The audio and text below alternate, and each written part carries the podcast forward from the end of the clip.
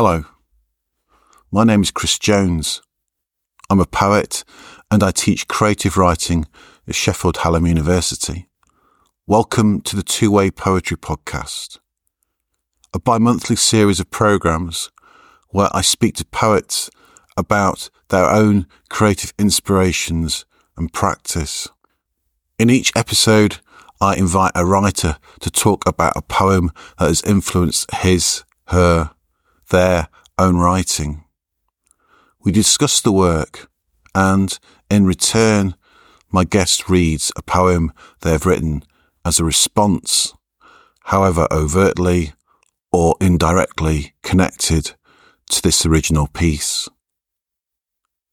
In this show, I talk to poet Rob Hindle about William Blake's poem, The Sick Rose, and how it influenced, played a part in the writing of his own piece, The Sick Rose, from his collection, Sapo. I should say, details of Rob's books, publications are included at the end of the podcast.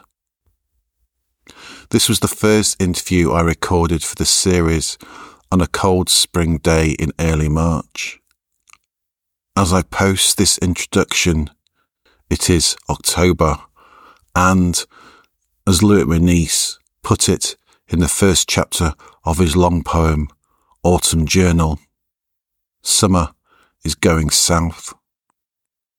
Enjoy. Thanks for uh, coming on the podcast, Rob. Thanks very much.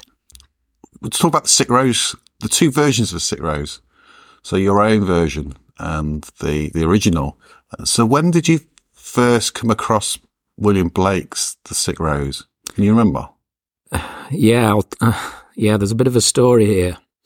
So we're talking mid '80s, and I was just starting to develop an interest in in literature, really, in, and poetry. And um, I got an interview to do a degree at Sheffield University, and I, as a mature student, and I turned up and we, I, I, I blagged it really. I talked about my interest in William Blake, having very little understanding about Blake. The guy asked me about Blake's London, which I'd not read. And so I started talking about London, the city. and um, I still sort of blush to remember it. But I, actually, and, and you know, he, he sent me my marching orders, and that's fair enough.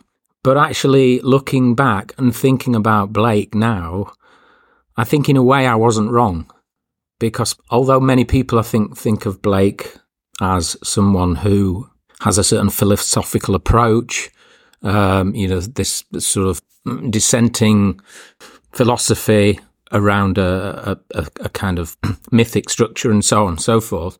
He lived in a city and observed the problems in the city and was very angry about that. And I think I built my understanding and my my my poetry really about about the real world. And so yeah. I come I've come to develop an understanding of of Blake and particularly the songs in terms of you know what he, what he observed around him and what he wanted to do about it and the experience really was about uh, for him and for me is you know about the I suppose the political in poetry. I think the first time I saw the Sick Rose was in a lecture.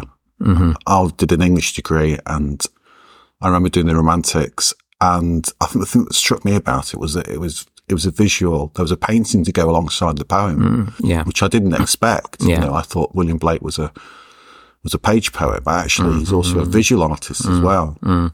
Did you did did you see the road the sick rose in those terms as well? Did you see a picture alongside a, the poem, or was it something that was it text first of all that kind of? It was text first of all, and I went also to uh, the Department for Extramural Studies, as it was called then at Sheffield University, uh, in the Arts Tower. Uh, ran um, a course, a public course on romantic poetry. And that's where I first encountered the images. And, and I found them very, I found them quite startling in a way, in that they were engravings. They at first sight felt quite crude.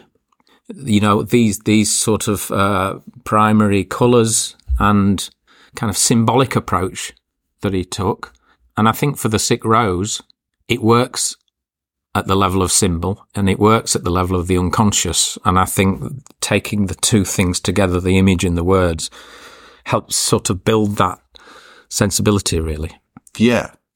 And we'll probably come back to the idea of the political later. Um, mm. But could you read the sick rose for us now, please? Sure. Yeah. The sick rose. O rose, thou art sick.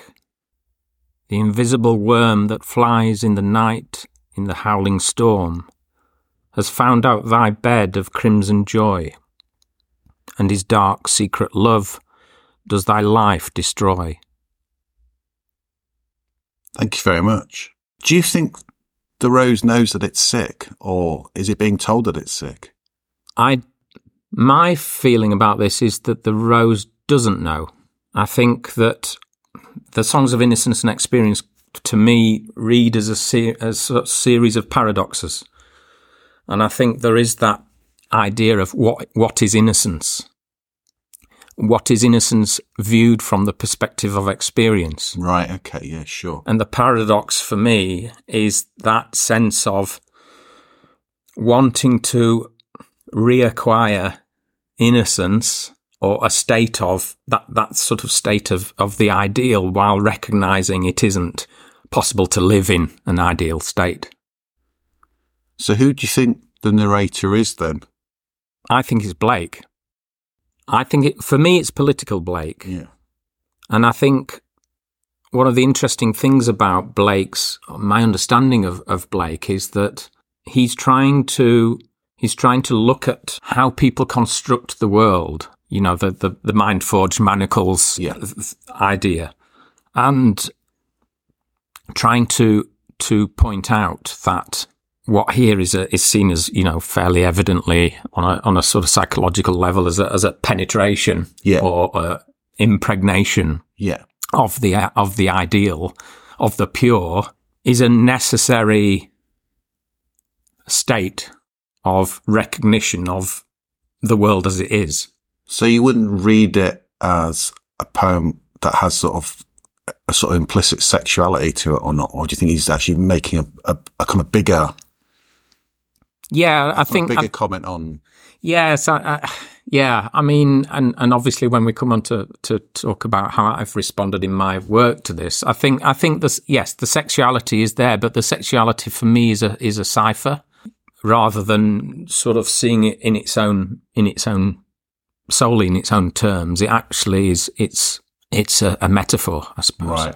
So there seems to be a contrast in in the poem between what is seen and, and open and what is hidden away. Yeah, I think that it's it's an interesting sort of precursor of, of, of psychoanalysis and the recognition in, in psych- psychoanalysis that that actually meaning uh, is not fully cannot fully be r- realized in order for it to be to be to be true or to have have meaning. Yeah, you know that that actually those those and again the paradox really between what we what we what we recognize in ourselves in terms of our drives and so forth. Yeah. And what we we don't fully realize and the relationship between those two those two sort of states. So I think that it's quite an interesting way of looking back through psychoanalytic theory. Yeah. Looking back to late 18th century, where Blake is exploring a, a sort of psychoanalytic approach to people's to human drives at the individual and at the political level. Right. Is he a kind of doctor in this then, do you think? Is there is there a does he have a kind of cure does he have a cure in mind or is it just uh or is he is he just giving a prognosis? I, yeah, I've I've been thinking about this and thinking about the role of poetry as well. You know, in that, in does that offer some kind of how could I put this? A kind of in in in putting this together in an art form. What is Blake doing, and what am I? Try, what are poets trying to do in describing, you know, or or responding to the world? And is simply describing or responding to it part of the cure? Right. Or is it necessary to, you know, is it a call for action? Yeah. I suppose. Yeah. And perhaps we can explore that a bit more later on when we Yeah. come on to talk about m- my work. But I think for me, the the songs of experience are uh, which which seem on the face of it much bleaker than the songs of innocence. Yeah. Can be said to be positive because they are an attempt to lay bare the social political issues in that society in order to attempt to do something about them. Yeah. I think we should move on perhaps to, to, to your own version, tr- translation. Why, I mean, firstly, why did you choose use Blake as a springboard for your own writing? Was there a particular reason why you, you came to the songs of innocence and experience and thought, I can write some poems out of, uh, of this material? I think it's it is as I've mentioned partly to do with this long association and this kind of unresolved association with Blake's poetry that that I've carried through my my sort of relationship with poetry for for you know 35 years or whatever it is. And I think because well I think there are a few reasons. I think I am attracted by the the sort of attempts through a metaphorical or symbolic uh, response to world events, to to society, to the political.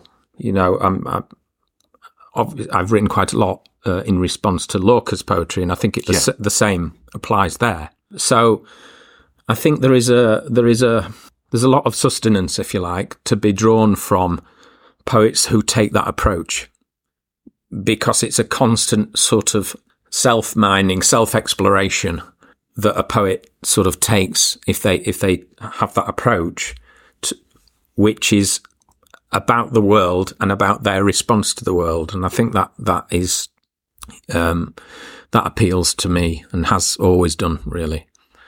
So why did you choose the, the, the Sick Rose in particular as a poem that you thought you could interrogate? This is obviously it's the final one of, of a short sequence of five. Um, I think the sick rose, um, as with as with the, the others, sort of distills really some of the concerns and interests that I've that I have about this idea of connecting the personal with the political. So this sequence of poems is largely a nighttime sequence. It is about the individual. It's about isolation, self-reflection, worry. And so, you know, we're sort of obviously tapping into the, the psychological sort of aspects, which in a way is reflects a lot of the sort of concerns within this, this whole collection of poetry. You know, I think it is a reflective, introspective in, in certain ways book, which talks, which attempts to, to sort of express my feelings as someone at a certain period of their life, going through certain experiences Yeah. in my late 50s, thinking about life and elderly parents, kids growing up, that sort of phase of my life where I've been wanting to think about that interaction. What is, what is it that, how is, how do I try to, what is, what is my poetry's position between myself and the world? And I've said before, I think, you know, I think poetry, I think all poetry is political in that you make decisions. But I'm also interested in that sort of, as I said, the, the kind of subconscious Yeah. element. And for me, the sick rose, my response, my, my sick rose is about that sense, that, that sort of liminal positioning of something between self and world, between night and day, sleep and, you know, wakeful, wake, Wakefulness. wakefulness and so on. So it, it does, I think people would see, you know, and hear that it is, it does have a psychological sort of element to It it. does. And before we hear it, could you mm. just explain why, for the the sequence title, you've actually changed the order. So for for Blake's, it's Songs of Innocence and of Experience. and and in your sequence, it is Songs of Experience and of Innocence. yes, Yeah. I mean, s- some commentators have talked about Blake and the, the, the comparing the two sequences and suggesting that it's not as straightforward as, as, as moving from a state of innocence to a state of experience. But conversely, in some ways, that actually the songs of innocence, which have this kind of childlike, joyful element, are overshadowed by the adults in the room who are sort of saying, yes, but, you know, that, that sense of joy has to be tempered by what's coming next. Whereas the songs of experience, I think the speaker is positioning themselves as someone who understands that process, but recognizes that real change is required to recover some of the promise of that earlier state. And he was writing, obviously, songs of experience in the, the sort of full throes of the French Revolution and his sense of association with that and, and optimism for that process. So I think there is that there, there is that sort of slight paradox between the two. And I wanted to explore that paradox by inverting the, the sort of two states, I guess to flag up the fact that it is about a paradox. It is about contingency yeah, and recognizing that as I've got older, I think I've recognized the attraction or importance, probably better, of what we might call innocence.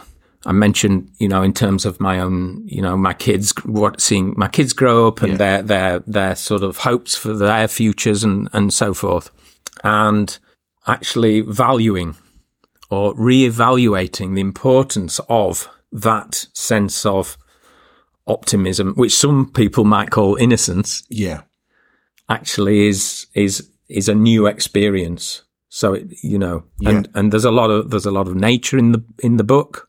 Yeah, There's a lot of sense of engaging with the elemental, and I think that's that's why we have this kind of paradox. You know, experience can mean cynicism, world weariness, yeah, but actually it can also be about some kind of re-energization of a sense of the importance of what we might call innocence. I s yeah. I can see Does that make that makes sense? complete sense. Yeah. So if you could read the poem, please. Okay. The sick rose. Up in the night, I creep my way to the bathroom. The sky has wheeled its stars round.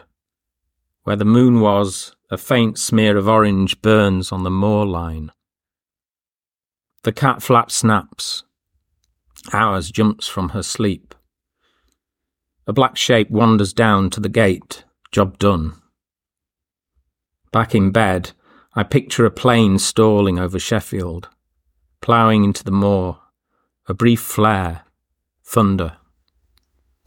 I see the tomcat crossing the abandoned street, unhurried and undeterred. The rest is sweat, imagined steps on the stairs. Thank you very much. I was looking through both versions and I was looking for words that corresponded between the two and I can only really find one major one. And you've kind of already mentioned this already, I think, or kind of talked about it, but this, this idea of night. Hmm. Both poems use the word night as a sort of hmm. a kind of, you know, key signifier. Do you want to say a little more about that? Um, D- did you think, Well, I- did you think about the, you know, when you were writing the poem, did you kind of think about the, the words in the Blake poem and thought you didn't want to, in a way, hmm. cross the street and meet Blake? You wanted to stay on the other side and, Yeah, I think I, I, the interpretation is perhaps more about mood, but I think there's another word in mine which compares to a word in the original, which is my word is sweat, and Blake's word is sick. uh, yes, yeah.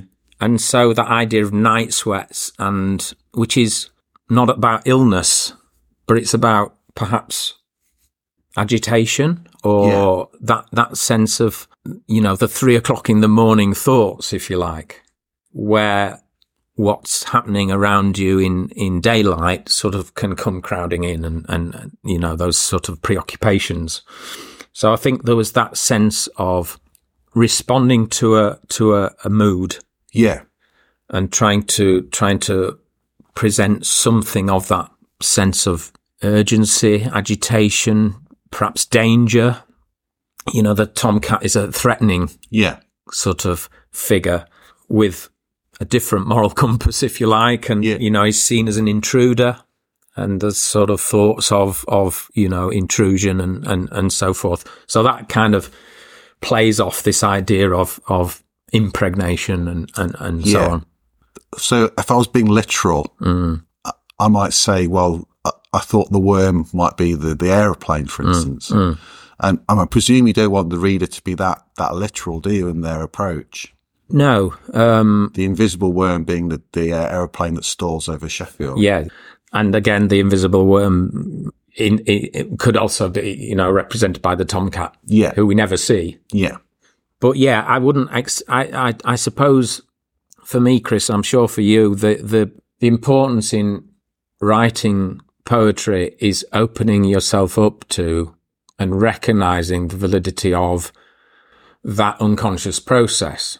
And I think it's it's a case of if you're responding to other work, it's important to you know this isn't a translation Yeah. it's important to to understand what your response is to a poem and then write from that response so it's it's kind of at one remove really Yeah. You know you're not you're not responding to the words on the page but you're responding to the to the feelings and thoughts that derive from reading that poem and then trying to sort of uh, you know respond explore those feelings Mm. Certainly. And I thought, again, coming to, a particular word, Mm. I was interested in using the word creak. Yeah. I creak my way. yeah Um, yeah and I, I think verbs are, so important in Mm, poems, and that's the first kind of verb in the poem that sort of kicks the kick starts the poem really. Mm, mm. And did you have did you have a lot of thought over that verb when you kind of because it's not it's quite interesting. It's a kind of it's a it's a, it's a surprise verb, I, I guess, Mm. in that you know I you you think of you you you creak the floorboards. You don't actually the idea of creaking yourself. yourself is not some, you know, it's like a, almost like a sort of transfer epithet, isn't it? Like a kind of, Yes. you're almost throwing it onto something else, aren't you? Your kind of, what your walk. Mm. I'm, I'm not sure how conscious I was of making that ch- that word choice. I would say, though, thinking about it, that it's not entirely untrue to say that that I creak. You know, Yeah. I, th- I think I think actually, and again throughout the the book, there's a lot of kind of um, exploration of the connection between the self and the natural world. And you know, the the longer poem Sapo talks about the idea of the, of the toad sort of you know as it moves into hibernation and and seeing that as in some ways as um, comparable with my own sense of my own state moving through life Yeah. sort of thing. So actually, I creak my way is quite, it's like you say, there's a transfer, but it's also an ambivalence. I think there is something of me creaking Yeah. as I sort of go through the house, but it also, there's also that affinity with creep, which brings in, I suppose it, it heightens the sense of, uh, that, of night sounds and perhaps wanting to be quiet. Creep can also suggest a, a sort of perhaps a, a, a slightly anxious sensibility that you're trying not to disturb something Yeah. and also creeping as in sort of encroaching and, and, and so on. So I think I could have chosen that word, but I think I wanted to use a word that was slightly more physical. Uh, as a sort of an aside, it, it reminds me of another poem. Uh, and one of the main things, one of the reasons why I'm doing this podcast is to sort of talk about the conversations that poems have between themselves mm. and the idea that poets have between themselves as mm. well. Mm. So it's like a ripple effect. You, you read a poem and then you, you write, Yeah. you write a poem. You Yeah. know, this, the process is more difficult, you know, more complicated than that. But poets often start, it's like Mm. Yeah, a heap yeah. of compost that you kind of, you're reading all these poems and something comes out of it. Mm. And I, and I thought also of Sad Steps by Philip Larkin. Mm. I don't know whether you know that poem. I don't remember it. I'm sure I would have come across it. So that's the thing. You see, I, I start thinking, well, he must have read Sad Steps as well, but you haven't. Mm. So I'm kind of second guessing all your influences when in Mm. fact it's a, it's a Blake, you know, it's a poem about that you're using is Blake. He gets up at night to the toilet Yeah. and he looks out of the window at the moon. Yeah. Okay. And that in itself, I think is a reference to, I think it's a Philip Sidney poem Okay. about the moon. Right. So, you know, there's all that, kind of, there's all Mm. those doors in the house that you kind of go through. Each, you're trying to find the source, but the source, you never find it. You can, it's always sort of escaping from you, you know. And and I'm I'm I'm I'm quite interested in this really, this whole process of connection. And as with this work, my response to Sick Rose was an interpretation of mood, if you like. And I've often come across this. In fact, this morning I had an email from someone who's just read The Grail Road and said, you must have read X. And I'd never heard of it. And I think it's, it's interesting how, how people, how poets respond to other work or reflect similar concerns. And so that, that sort of connection between uh, the work we're, we're doing and earlier work and the fact that I've not, I'm not familiar with sad steps doesn't mean there isn't a conversation, if you like, going Yeah. on between the two pieces, Yeah. which you've kind of introduced. Yeah. I'm, I, I sometimes have felt in the past, you know, oh, I should have read this. I should have, and, and thinking going back to, you know, Eliot's tradition and, and individual talent, Yeah. he clearly read everything, Yeah. you know, but that idea of that he has of the, the museum ex- exhibition and, you know, every new work of art changes every previous work of art, you know, in terms of its, its sort of Yeah. shift. In a way, I sort of take from that that whether you know the previous works of art or not, you can enter into that dialogue. Can I ask you about form? Mm. The form you write, that you've written a poem in? Because if someone went to the Blake poem, they'd see that it, it rhymed or Yeah. used half rhyme. Yeah, yeah. Interestingly, it's a complete sentence as well. I, I, I Yes. looked at it again Yeah, and, yeah. I, and I realised it's actually a, like a complete thought. Yeah. Those sort of poems are very rare, I think. Yeah, It's almost like written, he almost like wrote it in one go. He Mm. probably didn't, but you know, it's almost like there's a through line to that poem. Yeah. Whereas your poem, well, you, you, you don't write in rhyme, do you? No, no. But also, you use sentence, the sentences very kind of carefully in here, as in like you break the lines with, with sentence, Mm, Yeah. sentences. Could you talk a bit about that? I mean, I do use rhyme, but I don't rhyme.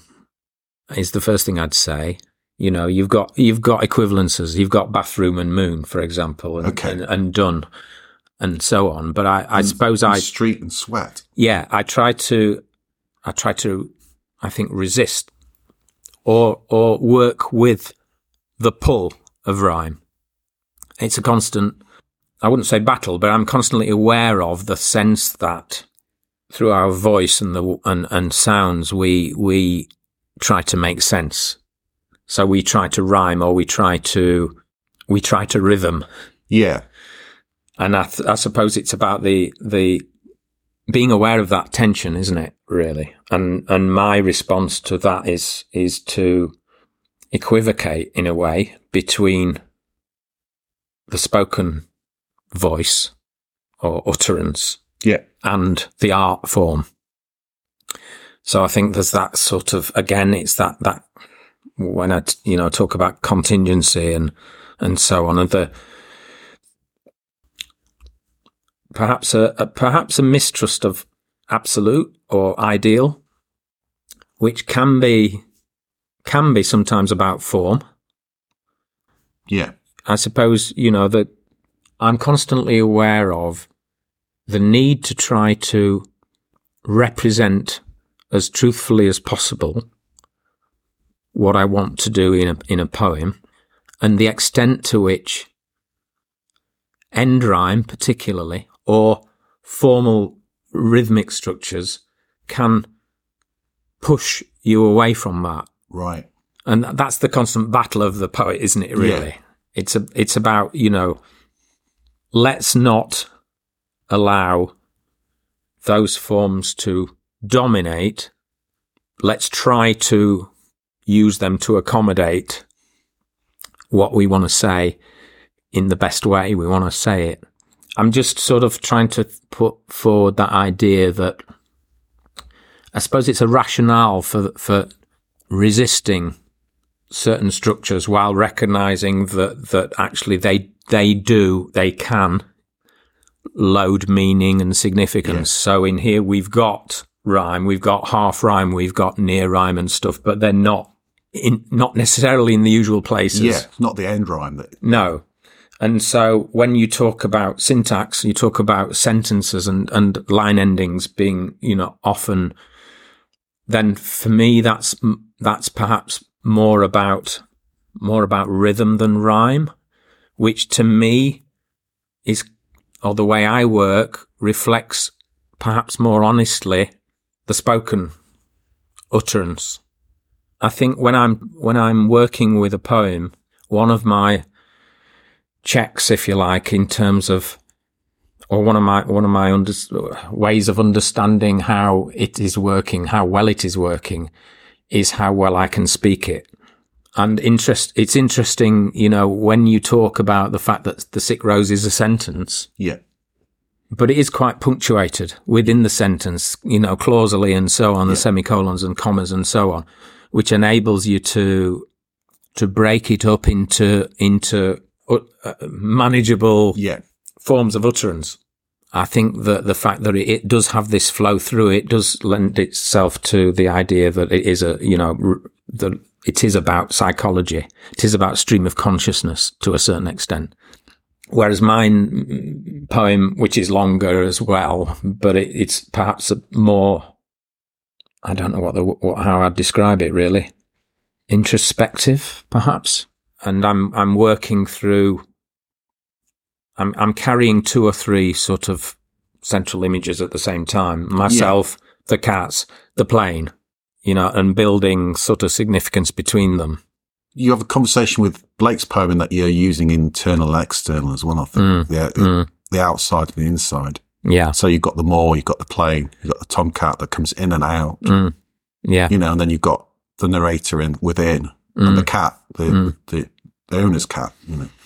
I suppose the difference is I'm more present than Blake is. You know, I, I, I creep my way. Yeah. So am I, you know, I, I didn't really interrogate this in terms of am I the rose?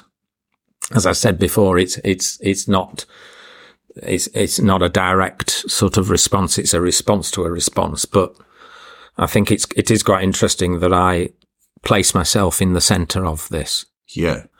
One fi- one final question I'm asking now. Um, by writing your own poem, The Sick Rose, do you have you got a more insight of a different idea about Blake's Sick Rose?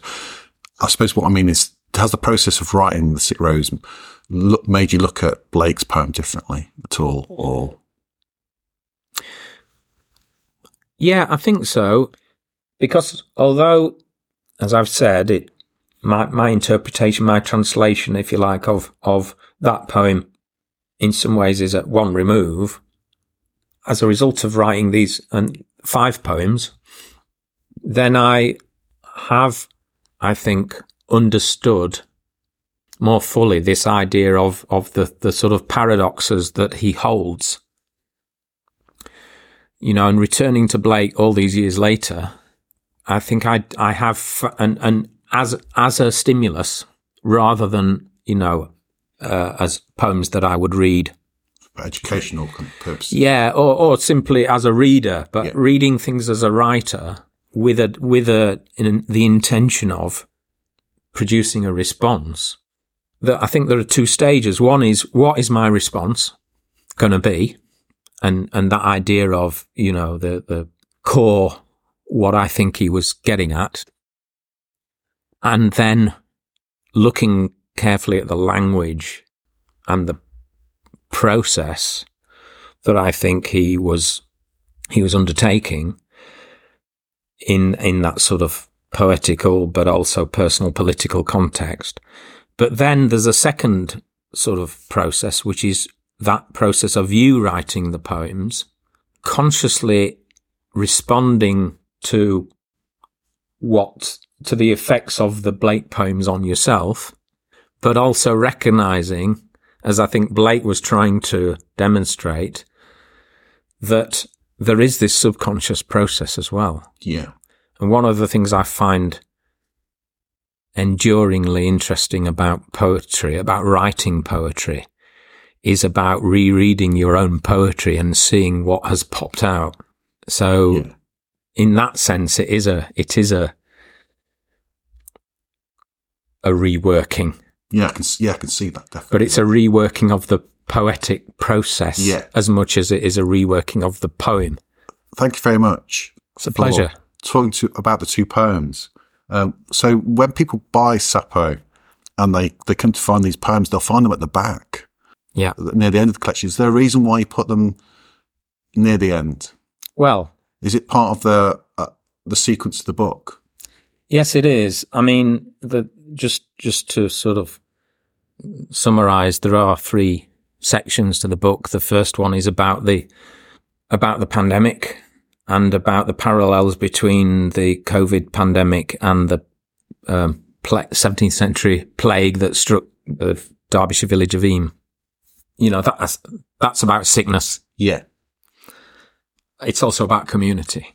And then the, the, the second section, this called a, a shimmer, is about it's about looking out to the horizon and to horizons, I suppose, and that idea of a horizon shimmering sort of thing, which, which is about, I suppose it's about observation and about the limits of understanding of observation in a way. And then the last bit, the last section, which includes or opens with the songs of experience and of innocence are, is titled Northern Fado, Fado being a sort of uh, Portuguese blues. And I think that the the process of the book, the the way that it's it's ordered, it's about moving outwards and then moving down or inwards.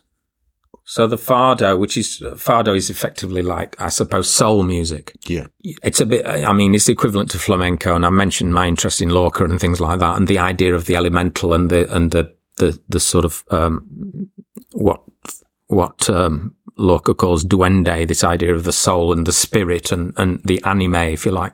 So that, that's, I suppose, moves into this idea of the, the, the self and the psychological and the, yeah. and the unconscious and the subconscious. So the songs open up that sort of exploration in that last sequence of the book. And then obviously overarching the whole collection of these bird poems, which intersperse, uh, which again is about that innocence. Yeah. I suppose. It shows how much poets, writers think about the, the design of the book, really. Mm. I think that's the mm. thing that people possibly don't think about when they're, they're reading mm. poetry collection, which you could potentially just drop in on anywhere, a poem. Mm. But actually they, they are highly structured and. Yeah. And I would just finally say, I suppose, that some of the poems were written 10 years ago. Others were written as part of the process of creating the book. And it was about assimilating and, and sort of looking at how these poems, again, as I said before, it's that sense of recognition on rereading one's own work, always from a different position, obviously, yeah. in terms of their possible significances. Yeah. And the collection, which is called Sapo, I chose the title because it's, it's, it's a word which is slippery. Yeah. It literally means slippery in Portuguese. They it means soap, but it's also connected with uh, you know uh, uh, the Latin root, which is about wisdom. And incidentally, the Spanish word for toad is sapo, which is where the core poem in the book sort of uh, comes from, and it's about that changing the idea that the toad um, regenerates by uh, shedding its yeah. skin. Yeah. And so I suppose, you know, going right into the sick rose and out to the the whole sort of concern of the book. It's about that contingency, that slipperiness, Yeah. and an experience of innocence, which is a, an essential contradiction. Thank you for coming today to talk to me about the two poems. Uh, okay. Thanks, Chris. Taking the time. Thanks, Rob. Rob Hindle is the author of six collections of poetry. His first, Some Histories of the Sheffield Flood, 1864, won the inaugural Templar Poetry Pamphlet Competition. More recently, he has published The Grail Roads, 2018, which was shortlisted in the Forward Prizes, and Sapo, 2022, in which his poem The Sick Rose appears. Both of these books are published by Longbarrow Press. Rob read William Blake's poem The Sick Rose from the Selected Poems edition published by Everyman Paperbacks from 1982. To explore Rob Hindle's work in detail and to find out more about this and other podcasts in the series, go to the website twowaypoetry.podbean.com. You can also follow me on X, formerly known as Twitter, for more updates on future episodes at CW Jones Chris. The music that ends the show is written by William Jones. Thanks for listening.